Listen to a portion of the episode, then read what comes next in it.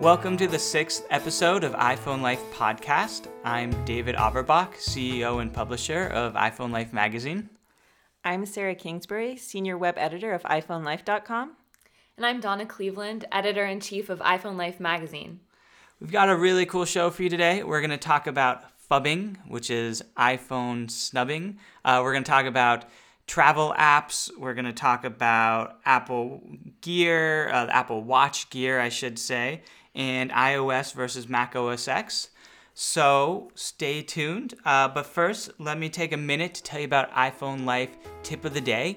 It's a free newsletter. Every day, we email you a cool iPhone tip where you can learn how to get the most out of your phone. So go to iPhoneLife.com slash daily tip to check it out. Uh, Sarah Kingsbury is our web editor, which means she's the one responsible for putting these together. Sarah, what was your favorite tip from this week? I really liked the one explaining how to disable Wi Fi Assist. Um, that's a new feature that comes enabled already in iOS 9. And what it does is if you're in a place with a weak Wi Fi connection, it switches over to cellular data, which can end up costing you a lot of data. So if you don't have unlimited data, it's actually a good idea to turn that feature off. A lot of people have been finding surprise uh, data usage and the accompanying high bill. So that's a good one. See, I, I tend to err on the side of being impatient, and I hate sitting there and having bad data and waiting for the Wi Fi to be better. So I kept mine on, even though it means I probably will have better, uh, higher data bill. What about you guys? Did you turn it off or do you have it on? I turned it off. I actually have unlimited data, but I'm kind of in a contest with myself to see how little data I can use. Why, why are you paying for unlimited data and then trying to use as little as possible? Uh, I'm just signed up with a carrier that just has unlimited data. So That's interesting. If I had unlimited data, I would definitely keep Wi-Fi assist on. But even though I don't, I also kept it on. But I like knowing. I, I still think it's a good tip because if I ever run into the problem where I'm going way over, then I know I can turn it off. Like I know what's happening. Yeah, it's really nice to know, and I agree. It, it, it's nice. It's also nice to know what's happening so that you can keep an eye on it if you do keep it on, or if you're running into data problems, make sure to turn it off. I mean, I think it's also just a good idea to always go through um, in your cellular data settings, go and look under cellular usage and check and see what apps are using data and whether or not you actually want them to access data. You don't want to be accidentally streaming movies, like Netflix movies, over data. You want to be using your Wi Fi in most cases. Yeah, definitely. And it, it, happens a lot where people don't realize they forget to turn on their Wi Fi and then they end up watching a movie on Netflix and paying like $20 to watch a movie. well, and anytime you download a new app, there'll be things enabled for that app that you may not want enabled. So it's always a good idea to go in and just check the settings of a new app and make sure they are actually what you want them to be. That happened to me once. I watched a documentary on YouTube and I thought I could have sworn I was I was connected to Wi-Fi, but apparently I wasn't. World's and... most expensive documentary. yeah, it was terrible. Um, so one more announcement for you guys before we get into the show we are about to come out with our next issue of iPhone Life magazine. Uh, Donna, tell us a little bit about it. So, this is our annual gear guide, and basically, this comes out in time for the holidays. Not only do you have new devices that you probably want to buy gear for, but also you're shopping for your friends and family. So, you'll find all the headphones, speakers, cases, uh, Apple Watch accessory recommendations from David, uh, and smart home lots more gear for you to check out. Um, we also have a great iNews section with all the new Apple products. We have great analysis of the iPad Pro, um, what WatchOS 2 could bring once developers have developed more apps for it. Um, we have one of our, our writers who is a, an app developer, so he has some great perspective there. And we also have a fun infographic in there about smartphone addiction, so you'll want to check that out. uh, and we're getting ahead of ourselves because I'll probably ask you about some gear stuff later. But from the magazine, what was your favorite gear that you discovered for, for the gift guide? There, is there any that you're buying for your family. Hopefully, they won't be listening right now. well, there's one that I want for myself. okay. Yeah, even better. From David's Apple Watch accessory roundup, he has um, uh, third party bands. I think you found it on, was it cl- Indiegogo? I'm not sure which one. Are you, are you talking about Click, the, the thing that converts? No, not the converter. It was a third party Apple Watch band. Oh, yeah, it's on Kickstarter, I think. Okay. The- yeah, it was a crowd crowdfunded one Yeah. that I that I think looks really nice. And he actually has a few around the office, but they're for the larger Apple Watch, and I have the smaller one, so I can't steal one from him. We do the podcast in my office for the record, and I have a bunch of Apple Watch bands sitting around. And every time we're doing a podcast, Donna just gazes longingly at my at my bands sitting around, but she can't wear them because I have the bigger Apple Watch. I have also been coveting some more Apple Watch bands, so I'm with Donna. It's just not fair. well, it's easy to get it. Uh, one of the things we're going to do starting this show is we're going to start linking to the products that we talk about. So if you're listening to this podcast and you think, I want to know what Apple Watch bands are talking about, go to iPhoneLife.com slash podcast and we'll link to all the products that we talk about and anything else we talk about during the show. All right, so let's start with some news. We read th- this week that Tim Cook talked about Apple is not planning on merging OS X and iOS into one operating system. So, just to give some context, what that means is all Macs run Mac OS X and all iPhones and iPads and actually Apple Watches and Apple TVs run iOS.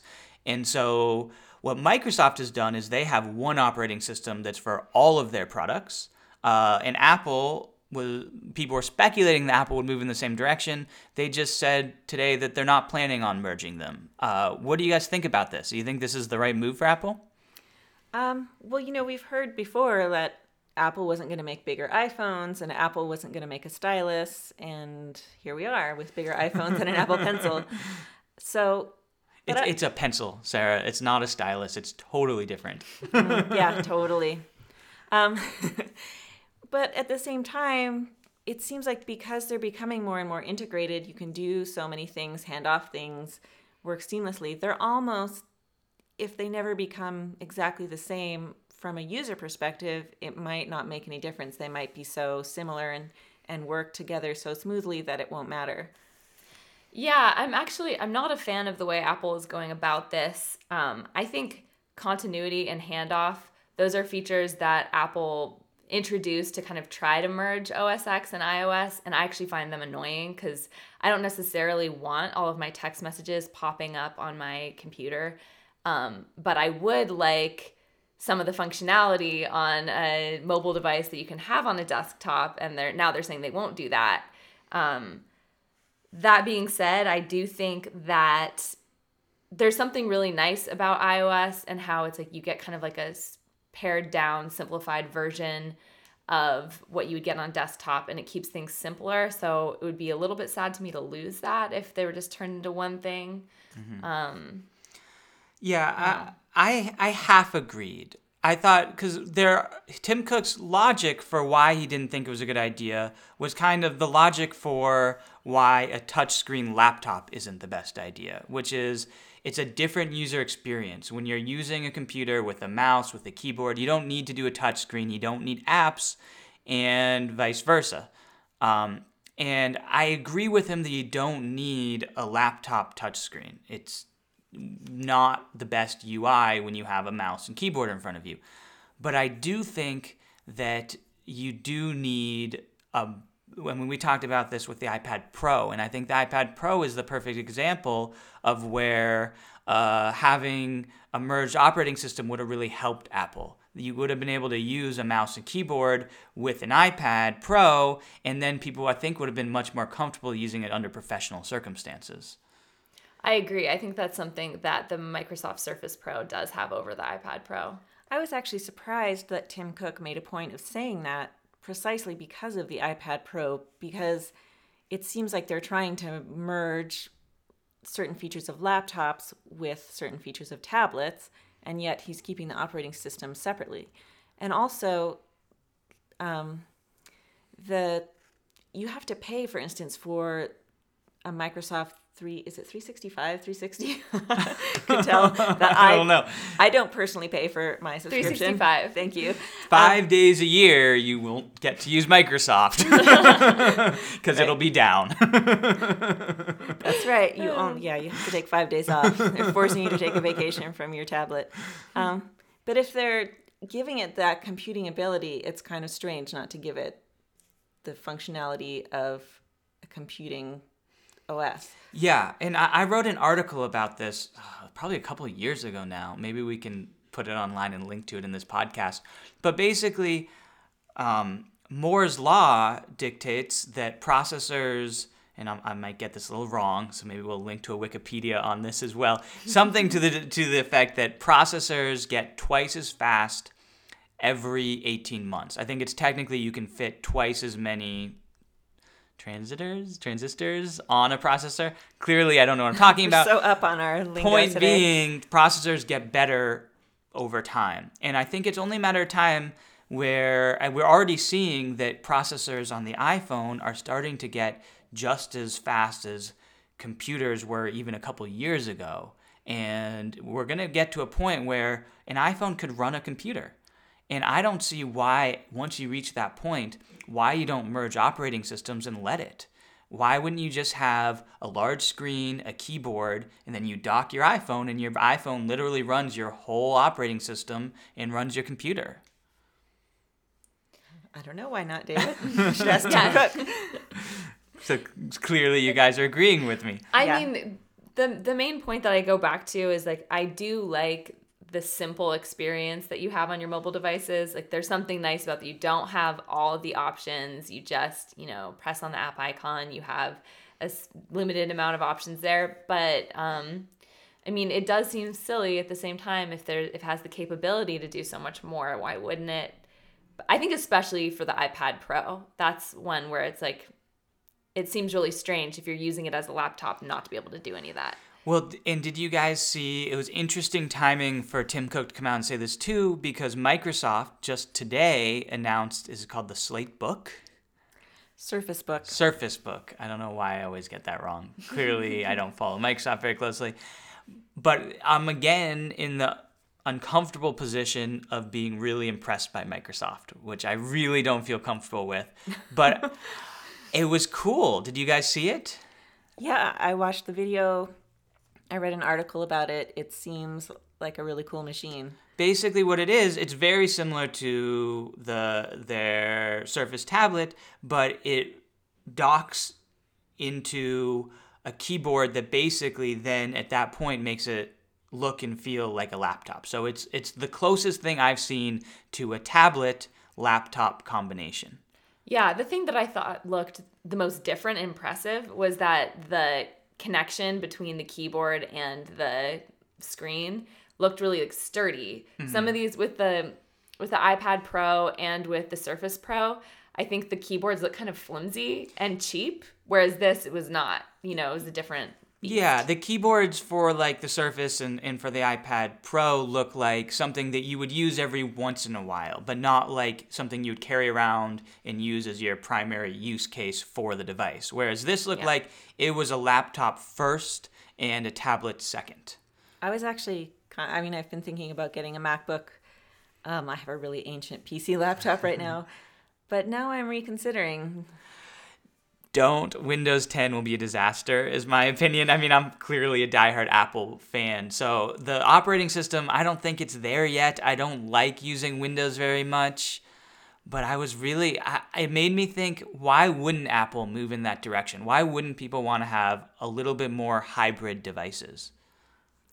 Yeah, I mean, clearly with the iPad Pro, they're showing that they're willing to to create more of a hybrid device. But I don't know if it's that they just want everyone still to buy like have all the different devices, so they're really trying to differentiate them still. But um, yeah, I mean, I wouldn't get I wouldn't get the new Microsoft Surface Book because I think operating system is a really big deal, and it's not as good as what Apple has. That that basically is what it comes down to for me. Is I just really prefer the OS X. It's just so much better. And, and, and to, to echo Donna's point too, I think maybe that's part of it is keeping the keeping the experiences separated has allowed them to create cleaner, nicer UIs. And I don't know. I'd like to think that they could merge the operating systems and still have a very nice user experience, but it's it's hard to argue with Apple because they have the best operating system around in my opinion. So they they clearly know what they're doing.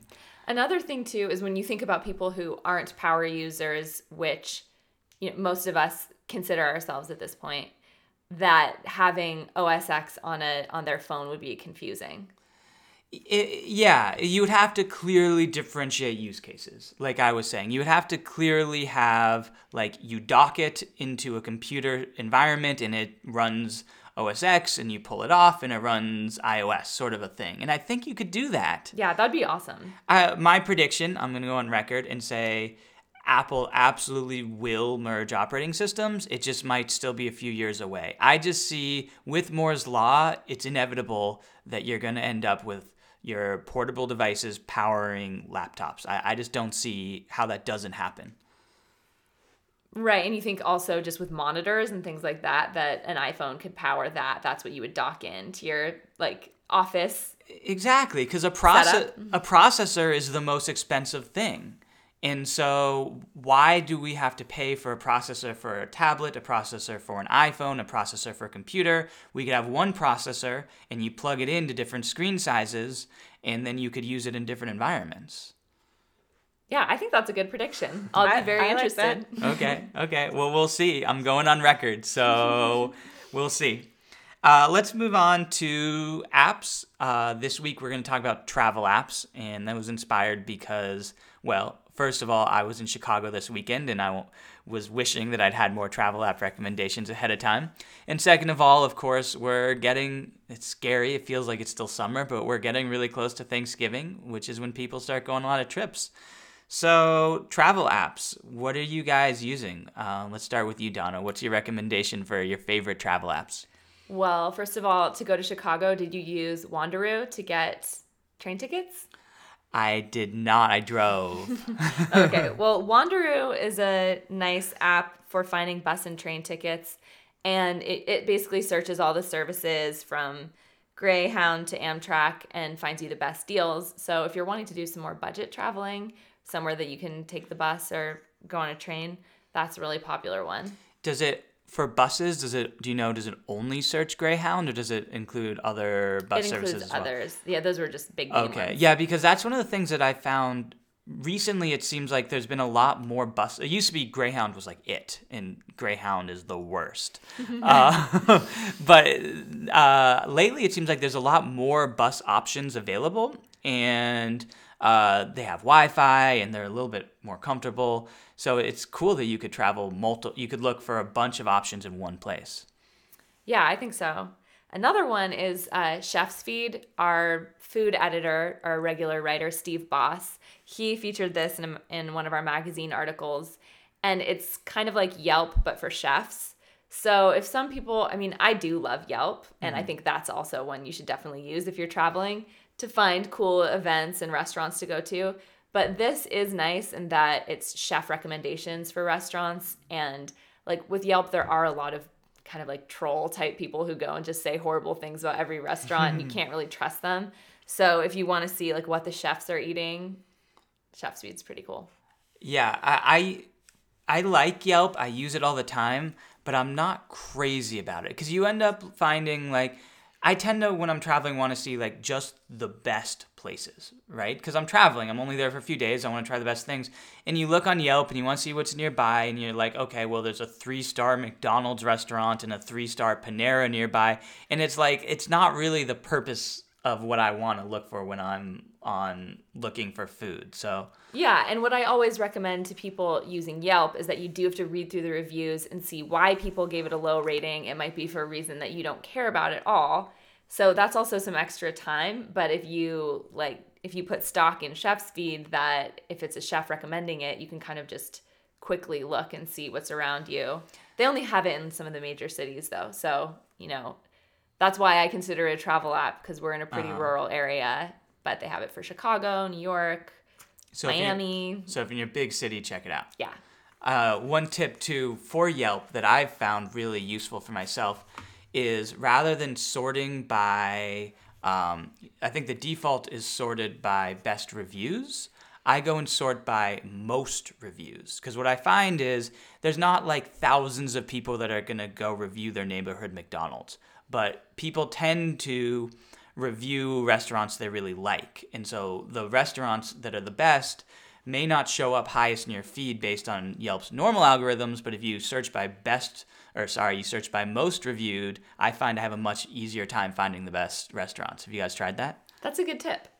I haven't tried that, but I definitely will. Check it out. How about you, Sarah? Do you have travel app recommendations? Well, I don't know how helpful this would be uh, for people traveling home for Thanksgiving or Christmas, but I love road trips, and I really like. I don't like just, you know, going as fast as I can and driving as long as I can till I get to my destination. I like to really take my time. Mm-hmm. And one of the things I like to do is stop at you know, like local state parks in whatever state I happen to be in, and just have like a two hour break and eat lunch. And, and so I always try and find places that have playgrounds for the kids or a place to swim if the weather's nice or nice trails to walk on.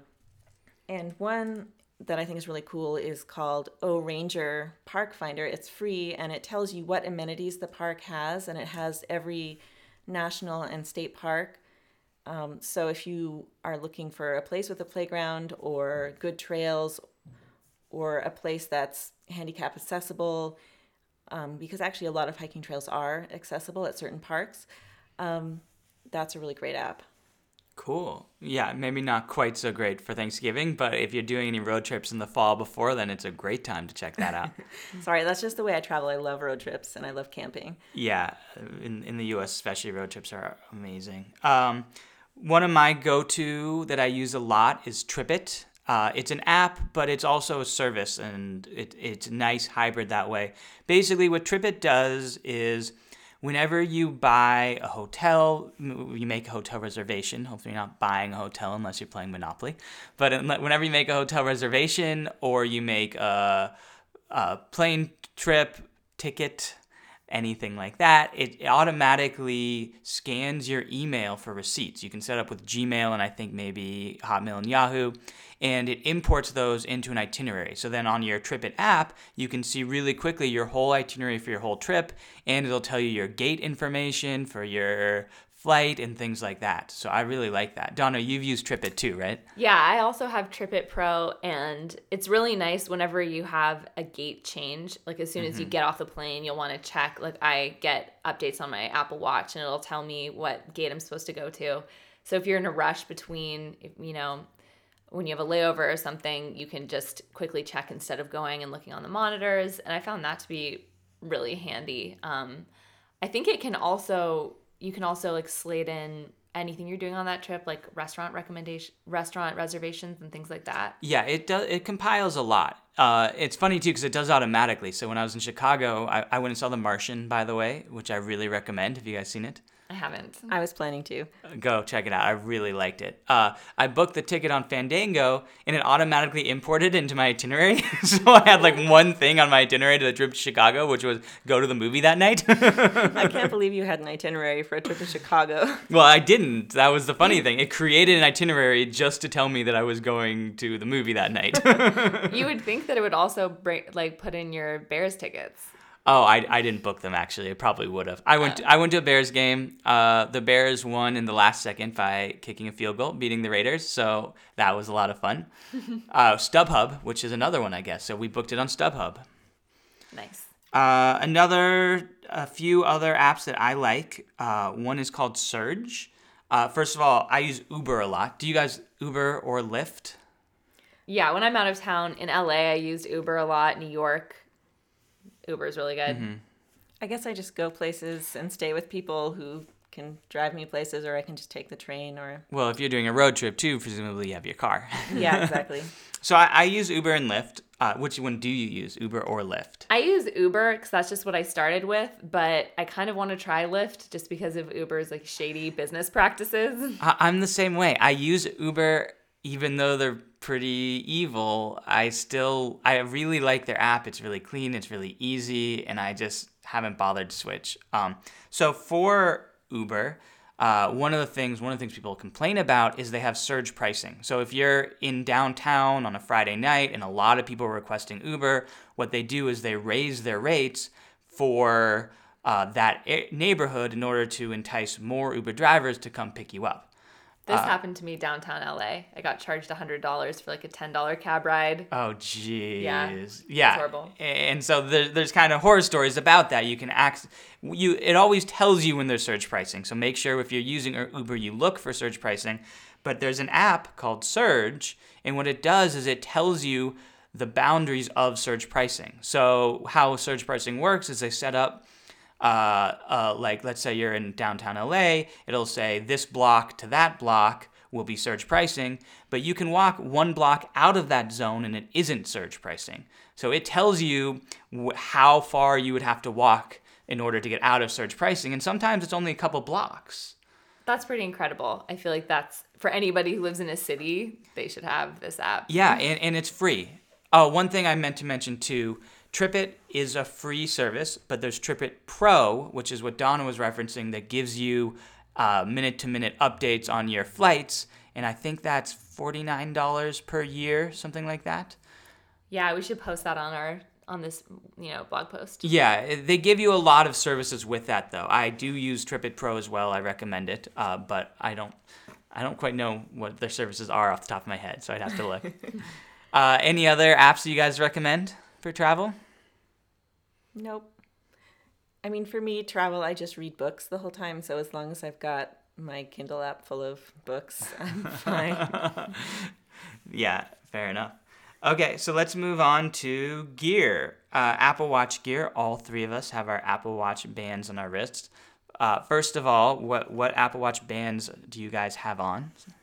I have this classic sport band right now, but I really want something a little more breathable. I feel like, you know, this is fine and it's basic and I like that it doesn't like totally clash with anything, but I'd like to get a nice leather band. How about you, Sarah? I agree. I I have two sport bands, a white one that came with my watch and a black one that I ordered separately. Uh, but I would really like something that's dressier and yeah, it feels a little slimy if you get sweaty. You know, it's like It does. So. You know, it's funny. I You're kind not of alone, Sarah. I kind of had the opposite experience where I got the sport band and I was really excited to try other bands. I have on the Monowear black leather band, which I really like. It definitely looks, you know, I could dress it dresses up your Apple Watch a little bit more. Um, not that I'm judging you guys. Thanks, David. it definitely looks better. No. um, but I feel weird wearing leather when I'm working out for that reason. It's like you think that gets slimy, try using leather. it like absorbs it. Uh, so what I find I do is I will when I'm going to go work out, I'll switch to that uh, sport band, and that's just become my workout band. But then I have to be switching back and forth, which is a total hassle. It is nice how washable it is. Yes, exactly. You can just rinse it off quickly. Uh, my favorite, I think, even though I don't have it on right now, Monowear has a nylon band, uh, which isn't quite as stylish, but it's I feel it feels very breathable. It's easy to exercise in, and you can also it's more stylish than the uh, sport band. Sorry, guys. I like that one. I uh, David's been wearing it. It's kind of like a army green, and I found I think that's a stylish color. Yeah, I like that. So what you guys said you you've been eyeing other ones. Do you have any par- ones particular in mind? Uh, you you said you were interested in the I think it's called the Hyper Chain or Hyperlink. That's the metal one, right? That's the one you're interested in. Oh, uh, I think that one looks nice on guys. I wasn't so much interested in that for myself. The Apple Watch product that I'm wanting right now is so right in front of me. I have David's Fuse Chicken uh, Apple Watch. It's like a Lightning to USB cable that also doubles as a stand because it's made out of steel and it bends, and so you can like have it in any shape you want. And they just made one for the Apple Watch. Wait, Fuse Chicken did? Yeah, Oh, cool. yeah. Um, so it looks similar to this. Is this not? No, that is Fuse Chicken. I yeah. just hadn't. I, I had not. I have not seen any third-party Apple Watch chargers yet. Yeah, so Fuse Chicken just came out with one and they're sending me one to review. So I'm excited about that. Um, just because it's a nice it's nice to have lightning to USB cables. I feel like you're always looking for it. Oh, this isn't the lightning to USB cable, but you always need chargers, and this one can also double as a dock.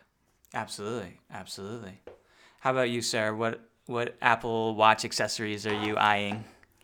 Well, I was planning to just start looking into getting something more dressy, a nice leather band. I like those Hermes bands that Apple is partnering partnering with Hermes for, but obviously for my uh, sport watch, I am not going to be investing in a thousand dollar band. I will probably find some nice third party leather band that costs significantly less. Uh, the other the other accessory that I really like that I wrote about in my article was Dodo Case has a stand for the Apple Watch that I really like, and it doesn't come with the charging actual cord, which would have been nice. Uh, but it's really nice because it's a nice. It's made out of wood. I think it's walnut, and it, it looks really nice.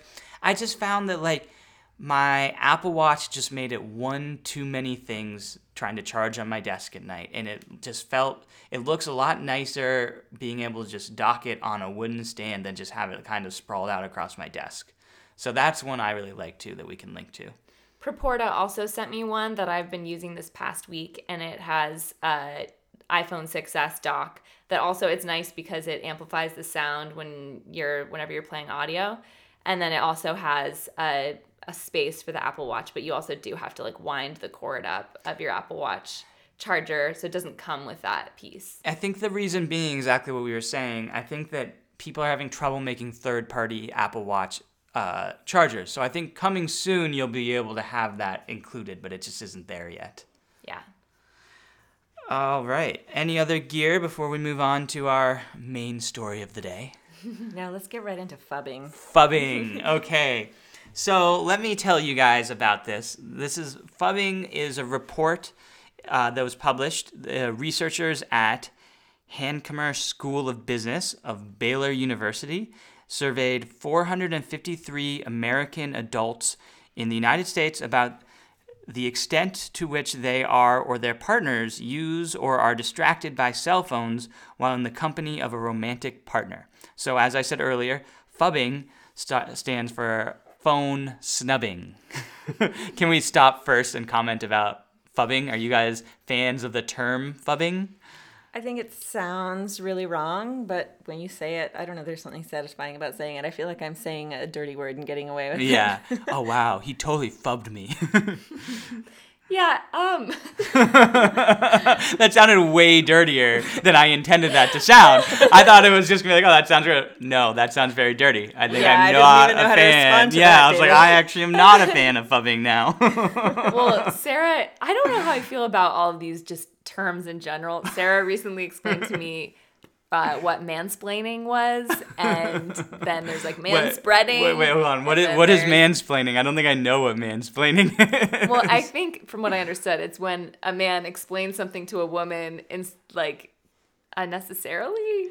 Well, often it's when a man explains something that a woman already knows or understands and maybe even knows more about. And Or then man spreading, you know that it's like the like guys having their legs basically splayed when they're sitting on the bus or something and not Taking making up all the room. Yeah, not making room for the little old lady walking by needing a place to sit. So are you okay? Are you a fan of all of these words, or these are just words that you're learning about? they make me laugh, but I think it's kind of a silly trend, I'll have to say. Yeah, it's. I mean, I think the one that caught on the most to the point where we don't think it's weird anymore is selfie. I mean, selfie when it first started sounded the same, and now we just use it as a word. Yeah. So, I mean, I think phubbing is definitely, I mean, it's very descriptive of what happens. it's a real phenomenon, as we'll get into. Let me yeah, let me read to you some of this research because it was crazy. The researchers found that those whose romantic partners had more phubbing behaviors were now I can't stop giggling about it. Were likely to experience conflict in the relationship and have lower levels of satisfaction. Nearly half of the respondents in the survey said they were phubbed by their partners, with 22.6% saying it caused conflict and 36.6% reporting that they felt depressed at least some of the time. So it's it's no laughing matter. And uh, I think the crazy part and what people are really commenting online, it's not just that like people were feeling ignored by the partner. It was leading to depression. So that's like pretty serious. I just feel slightly skeptical because I I think it's a chicken and egg thing. I are people avoid practicing basically this is an avoidance behavior. You're avoiding your partner. And are people practicing this behavior because the conflicts already exist or is this behavior creating the conflict? Yeah, I, I had a similar take to it, which is I think the people that and, and I think there's no way to talk about phubbing without just talking about relationship dynamics. So I apologize in advance for turning this into relationship hour. but sometimes I think the intersection between iPhones and social trends is something worth discussing. Um, so I think that the people who feel insulted when their partner is using their iPhone are people who already have a story of not feeling like they're important to their partner. I would think if you if you weren't sensitive to it in advance, you'd be less likely to get insulted. Would be my opinion. I guess so, but I guess I do think that smartphone use has become so ubiquitous that people are doing I think people do things that are rude unintentionally. Mm-hmm. And that's something that um, at least that's been my experience that both I have done things that were unintentional and uh, my husband has, where you know when called out on it you're kind of like oh wow i guess i could see the message i'm sending you is like i really don't care what you're saying right now when you may not have meant to just because you're used to picking up your phone so often so I, I actually think there's something more than it's adding something else instead of in the past when someone might have picked up a newspaper to avoid their partner. One of the interesting things that I've learned is it's become in some ways like a socially accepted thing. One of the weird things now that I have an Apple Watch is my wrist will start buzzing and I'll look at my wrist and people are way more likely to get insulted if I look at my wrist than if I look at my phone. If I look at my phone, everybody knows, "Oh, they're checking on something, somebody messaged them." Whereas if you look at your wrist, everyone goes, like, do you have this happen? You look at your wrist and people go, "Oh, do you have to be somewhere?" And I'm oh, like, "No, you don't have time for me." Yeah, exactly. Well, I think the difference is smartphones are a relatively new phenomenon, whereas a watch, looking at a watch, is has for a long time been a way of telling people I have more important places to be and I'm busy and I, I'm basically not very subtly telling you I need to go now yeah, it's it taps into a more universal symbol that people are used to. Of you look at your watch, that means you're busy and you don't really care. Uh, and I think the question underlying all this is, does is that the same with your phone? If people looking at your if you're looking at your phone when you're with your partner, is that insulting? Should they care? Is this a problem in society? Um, what, what do you guys think? I think it really depends on how and when you do it. If if you're in the middle of talking to your partner or you're eating a meal with them and you pick your phone up and start paying attention to that instead, that's pretty rude and kind of says to your partner, I don't care about you. But if, for instance, I often just read a book on my phone while my husband watches sports, but you know, we're sitting together, I really am not interested in sports and he does not read novels, so it's but we're together. It's not phubbing, really. I think it is really damaging. I guess I think that um, I think that there should be more of an idea, an understanding that people aren't always accessible and that people should prioritize the people they're actually in a room with mm-hmm. over I their agree. phones. And I think that's something I, I'm not saying it, I'm not above it. And it's something that like it becomes a bad habit. But I think it really does there, you know, even if you don't mean it, it really does send the message that you think other things are more important than the people that you're in the room with. And and I don't think that's really good for anybody.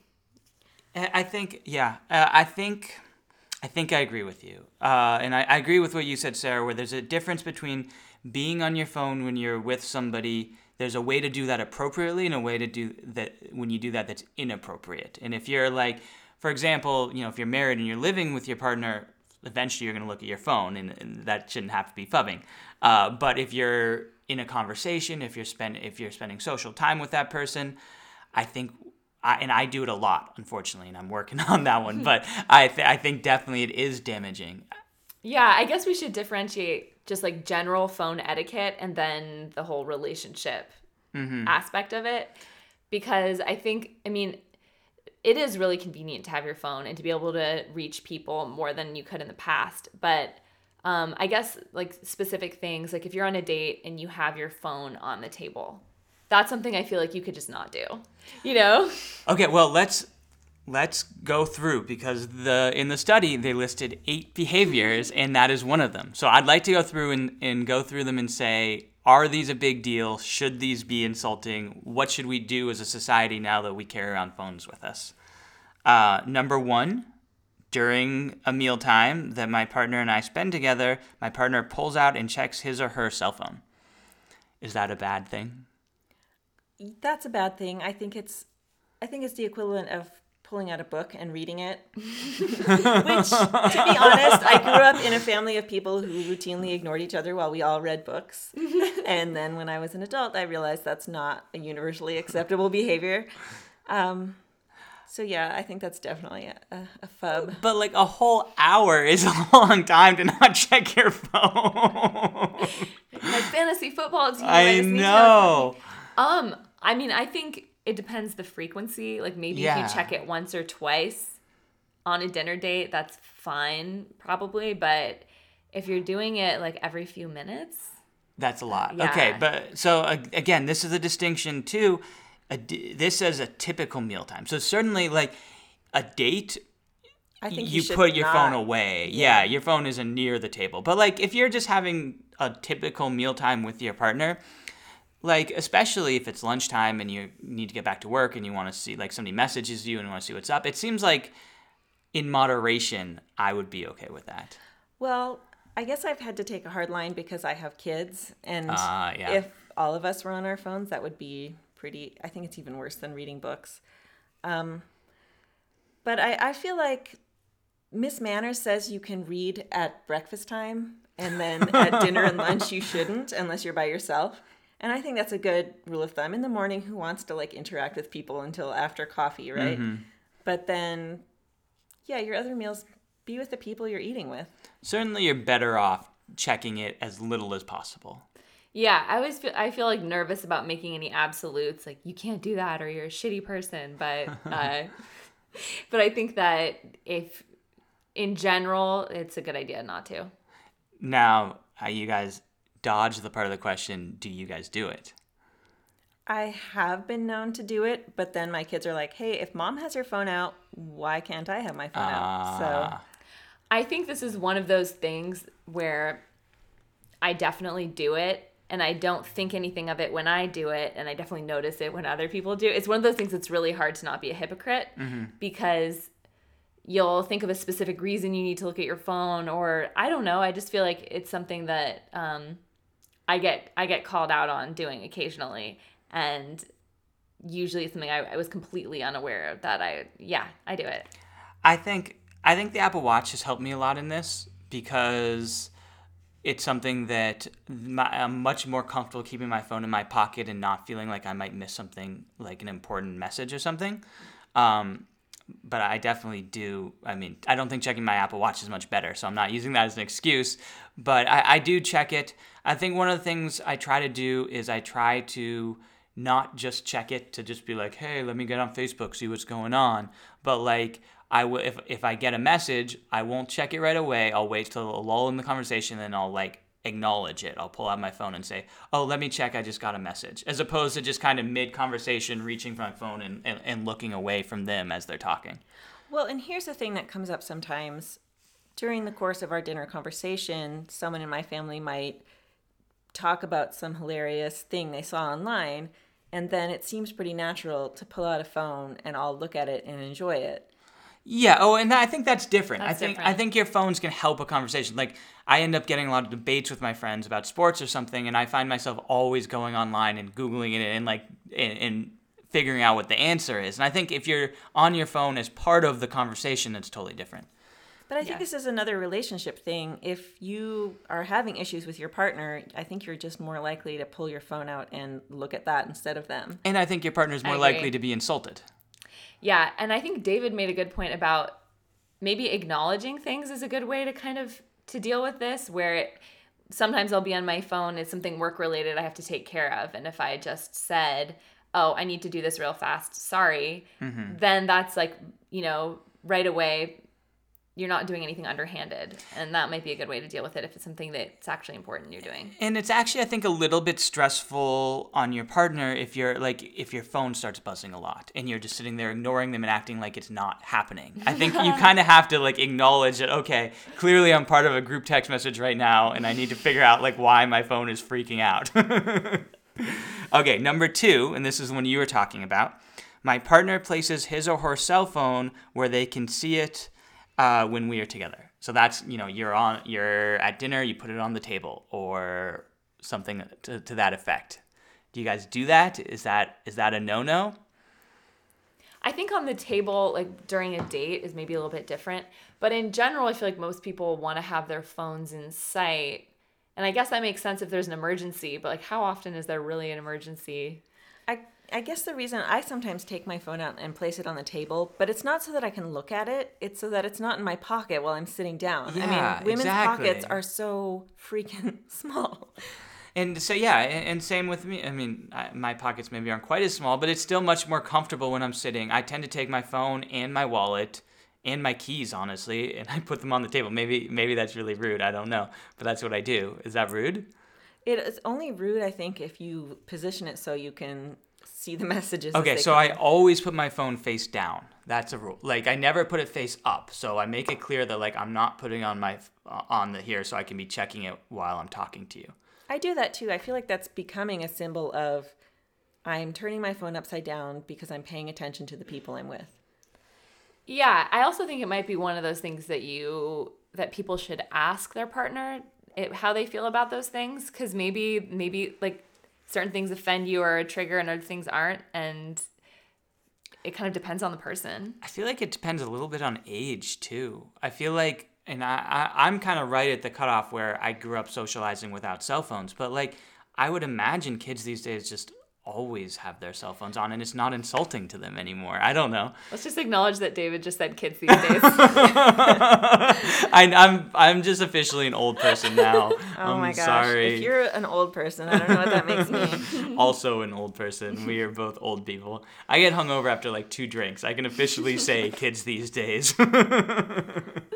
yeah um so yeah again i think it's something that could be considered rude but probably something that you can see if your friends or partner thinks the same so Sarah and I both keep our phones on the table. Don, it sounds like you keep your phone tucked away. I keep my phone in my purse um, most of the time when I'm with friends. I'm also someone who I get in trouble sometimes for not always returning calls and texting back right away. And usually I do. Like if I'm having a good conversation with someone or if I'm, um, then usually I, I just like prioritize that and I don't. Who do you get? Well, yeah, who do you get in trouble with? Because to me, the idea that I'm obliged just because I have a phone with me to instantly respond to you is that's kind of obnoxious. I think that is the expectation now, though. I mean, Then I just live to disappoint people. yeah, I think, but I think that now, you know, you can see who's calling, you can see when they called or texted, so you don't really have a good excuse for not getting back to someone anymore. Um, I- yeah, I- you do. You're living your life, not waiting for their phone calls. I'm with, I'm there with Sarah, and I, I've had to like make a point with like my friends and my partners about this too, because like sometimes they'll get mad at me, and I'm like, no, if especially like if I'm at work or if I'm like in the middle of doing something, like I'll get back to you when I have a pause and when it's convenient, when I can do it and not be rude. So that is, but it's a good point. That's the other side of it. Is it's like we're, our cell phones, the fact that we're always access- accessible, puts us in this no-win situation where either you're being rude to the person you're with or the person who's texting you, but both people want your attention right away. Keep hmm. your read receipt feature Yeah, turned off. Definitely. That's another good tip. yeah. Also, I haven't had too much of a chance to play with 3D Touch yet, but apparently, if you just peek at a message, then if you have read receipts turned on, it won't trigger a receipt. So Sarah, tell us how to turn off read receipts.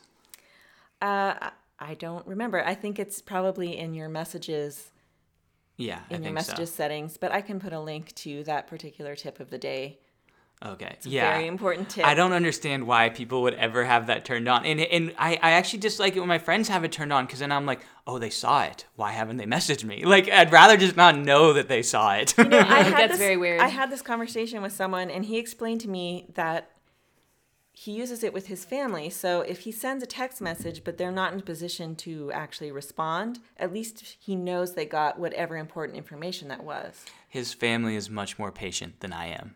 I think his family is just such a nice family. Yeah, sorry, you're right. His family's much nicer than I am. Is that better, Sarah? It's Noah Simpson, our COO. oh, okay. Th- th- They're much nicer than I am. um, next point.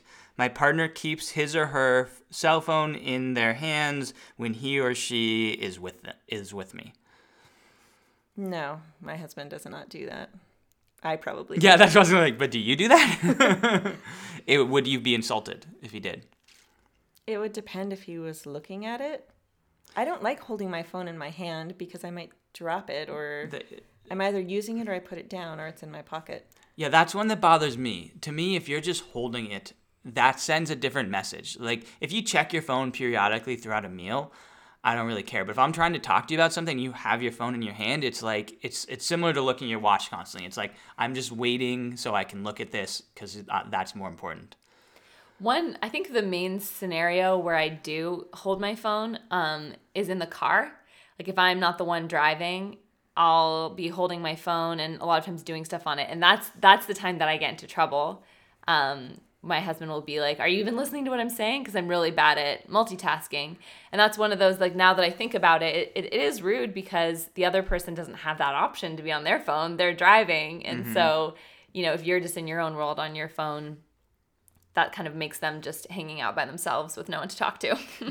That just reminds me of my own kids these days moments. My sister and I were talking about how when we were kids and we were forced to be in long car rides with our parents, we just looked at the windows and looked at cows and stuff. And now our kids are like, oh my God, my phone's out of battery. My life is over. It's yeah. I mean, it's similar to what I was saying that I I struggle to wait in lines anymore. It's like we used to be able to just kind of enjoy nothingness a lot more than we can now. It's like if there's ever a lull in life, you pull out your phone and you instantly check something. It's funny, my husband, who probably not coincidentally does 95% of the driving, gets really upset when people use their phones while he's driving. He thinks of it as like family togetherness time. so I've definitely had to stop myself from using my phone. Usually I'm reading a book. I just I just read books all the time, nonstop, basically. I, I get car sick, um, so I, I usually don't. But it's amazing how often I will still check my phone and just deal. Like I'm willing to get sick to check Facebook or to check my email, and it's really sad. I'll like check it, I'll get nauseous. I'll be sitting there, and then ten minutes later, I'll like check it again, and I'll get nauseous again. David, can I tell you a secret? Yeah. Facebook is not that great. you, you don't have to check it. Well, somehow that message is not synced in yet. Yeah, when I check it, I, I see that there's nothing exciting, but I still feel the need to check it. but I feel like what you're saying is is backing up the point that it, it's a bad habit and it's it is more than just that you don't like your boyfriend or girlfriend very much and are trying to get away from them. It's more like you kind of can't stop yourself from looking at your phone. Yeah, I think I think is this topic ties very much into a topic that we planned on having on a future podcast, which is cell phone addiction. Uh, and I think a lot of the time you're checking your phone is you just kind of are in the habit of checking it a lot. Uh, when we were getting ready for the podcast, uh, Sarah left her phone in the other room, and we had about 10 minutes as I was setting up the mic, and Sarah was getting very antsy. I was actually kind of feeling a little twitchy and uncomfortable. And as compensation, I kept checking my activity rings on my Apple Watch just like, like- something to do. The only thing to check. Okay, we have a few more here. There's a bit of an overlap, but uh, my partner's cell phone rings or beeps when he or she, oh, sorry, when my partner's cell phone rings or beeps, he or she pulls it out even if we are in the middle of conversation. Again, I feel like that's kind of an old person thing to do. I mean, this is horrible, but I think that like before cell phones, people always answered the phone when it rang. Like it was more of a thing that you did, maybe. But I notice at least like with my parents, they'll do that to me sometimes. Like I'll notice that they'll So I'm laughing because my husband totally does this, and it and he's So you're basically calling him an old person. okay. Um, people who used phones before cell phones, um, I think tend to be like, oh my gosh, my phone rang. I better pick it up no matter what's going on. And I think that's something, my personal opinion is that that is harmful and that you should prioritize you're with, not the phone call. Yeah, on one of our first dates, and it's amazing that we ended up getting married after mm-hmm. this. I was gonna watch a movie with my husband at his apartment, and somebody called him, and he answered the phone, which I was okay with. But instead of being like, "Hey, can I get back in touch with you later?" He proceeded to speak to this person for like an hour, and Uh, you can't see me. I, I gasped inaudibly, but there was a gasp. our relationship, our fragile early relationship, actually really almost didn't survive this. I we didn't watch the movie. I yelled at him, and we and I left. that makes me feel better. I'm glad you didn't just like try to play it cool because it was an early No, date. it was so not cool. um, yeah, I, I agree. That's that's a no no, but I think I also do that. Terrible. I'm totally fine if you feel like you need to at least acknowledge the person's phone call to, that you just get on the phone, but that you say, "Hey, I'm in the middle of something." Yeah, that's true. If your phone now again, there's a distinction to me between ringing and texting. Like if your phone rings, I think it's acceptable to answer it and get off. Uh, You know, I just send people to voicemail, really. Yeah. and I I don't think it check my depends who it voicemail is. either. I mean, if you're if it's something you think you need to address, okay, right if, away. if your phone rings, is it okay to check who it is? Hmm. yeah, I think so. I think it also partly getting back to that first date thing. It depends where you're at. It depends like are you at brunch with somebody you're with constantly or is this like a new relationship or like and are you having a serious conversation that's really important or are you just like waiting for your food and bored? I don't know. I mean, if you're bored enough to have a phone conversation when you're on a date, Yeah, I knew I was going to get in trouble for saying yeah, I mean, I guess it just makes me think that people need to be, you know, courteous but also realistic. Like iPhones, we're, they're not going anywhere. We're just going to be using them more. We should. It's good to set some ground rules for yourself, but if you're like never allowed to look at it, or else you're going to get in trouble with your mm-hmm. girlfriend, I don't know. I, I think that's I, I agree. As a general principle, I think moderation is kind of the key. It's like, yes, if you're with somebody for you're gonna eventually need to check your phone, somebody's gonna call or something. And so it's just finding a way to do it in the least impolite way possible. Well, I think hmm. always making sure that the person you're with knows that you're they're a priority. You know, that's why if you get on answer a phone call, you say, "Hey, I'm with somebody right now. We're about to watch a movie. Let me call you after." And that way both people kind of feel that you're acknowledging their importance to you. Sounds sounds reasonable. All right, I'm gonna read the last three because they're all similar. During leisure time that my partner and I are able to spend together, my partner uses his or her cell phone. My partner uses his or her cell phone when we are out together. If there's a lull in our conversation, my partner will check his or her cell phone. Uh, I think we've covered these mostly. I think the one that seems okay to me is the during leisure time. I think, like, depending on what you're doing in your leisure time, like, if I'm sitting there watching a movie, I hate to admit it, but I usually have my phone out and I'm kind of doing other things too. But it depends if it's like a date or if you're just kind of, it depends how leisure, I guess. I feel like if it's just casual TV viewing or one person is watching TV and the other person is sitting on the couch using their phone, you're both doing something but you're sitting together. If you're watching a movie together, should you Yeah. should talk about it together? No, I it's true. I actually really hate that feeling. If you're watching a movie with somebody and like you look over and they're on their phone, it makes you feel like, oh, they're not enjoying the movie, and it, it, it makes it feel like, okay, this this isn't a social activity anymore. This is just me watching a movie. Yeah, but I will fully use my phone if there's sports on the TV. Just I don't see why I should be forced to watch that. I know. Uh, it's interesting when looking at any of these one points, any one of these points, I think that it's not so bad. It's understandable. but taken all together, and then when you look at the results of this study, that it's causing depression and causing less satisfaction in relationships and all of this, it is, it's a little bit disturbing. But did it say it causes it, or it just says that these people have these things? I So- think yeah, and this is That's true. this taps into a bigger area that always bothers me, where the kind of the narrative is there's kind of, the narrative is technology is messing up society and i feel like that narrative has been there for probably thousands of years you know when certainly when the radio was invented when the tv was invented probably when the car was invented all of these things were going to destroy technology or we're going to destroy society sorry and i feel like that narrative is very strong with the iphone I think that these were things that I think people found other ways to be rude before this, and this is just a, a catalyst for rudeness as opposed to causing rudeness. Well, I've been rude with books. There you go. Long before there were smartphones, I've been ignoring people with books.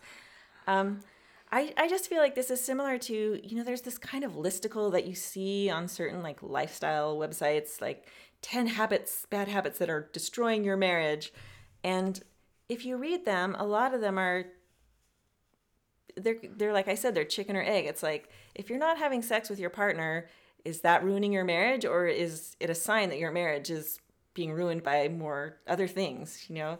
If you're if you're fighting with your partner all the time, is that a sign that your fighting is ruining your marriage or maybe you're fighting because your marriage is in trouble Mm-hmm. So- yeah, yeah, it's very much a chicken and egg. And also, like, how you use things, because you could really argue that, you know, technology brings us all closer together. Like, it's a lot easier to be in a long distance relationship now than ever before, and, you know, get on FaceTime or whatever and have a connection. Like, I know when my sister lived in LA, that was really cool. We would have little dates and, you know, FaceTime. So it's like it can be used in so many different ways.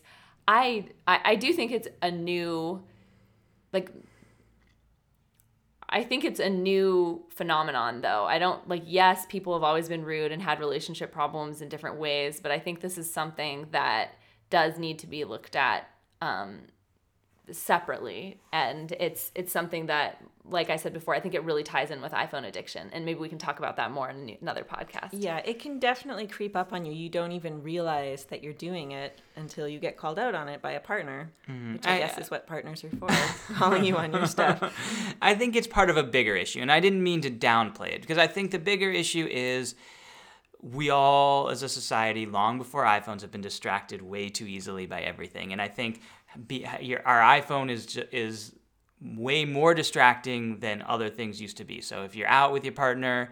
It, you know, you are somebody calls, you're just always available, you're always able to be distracted. Uh, and so it is important to be diligent about not letting that happen, spending time with quality time with people you're with. But I think that it's just a bigger problem than just the iPhone.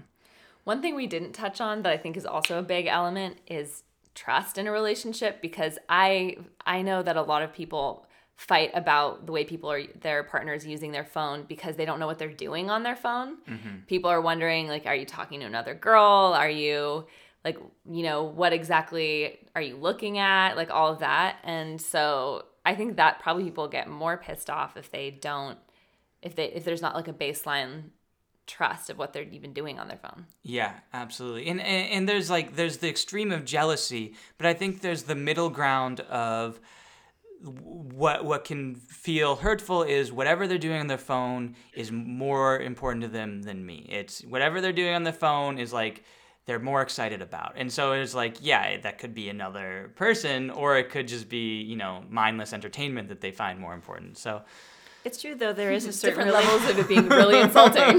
yeah. I think you're right about the trust thing. There are there is a certain type of relationship where and it it often seems to be the woman who's like, I need the password for your phone and your Facebook page. And I, why would you be with someone if you can't trust them with an electronic device?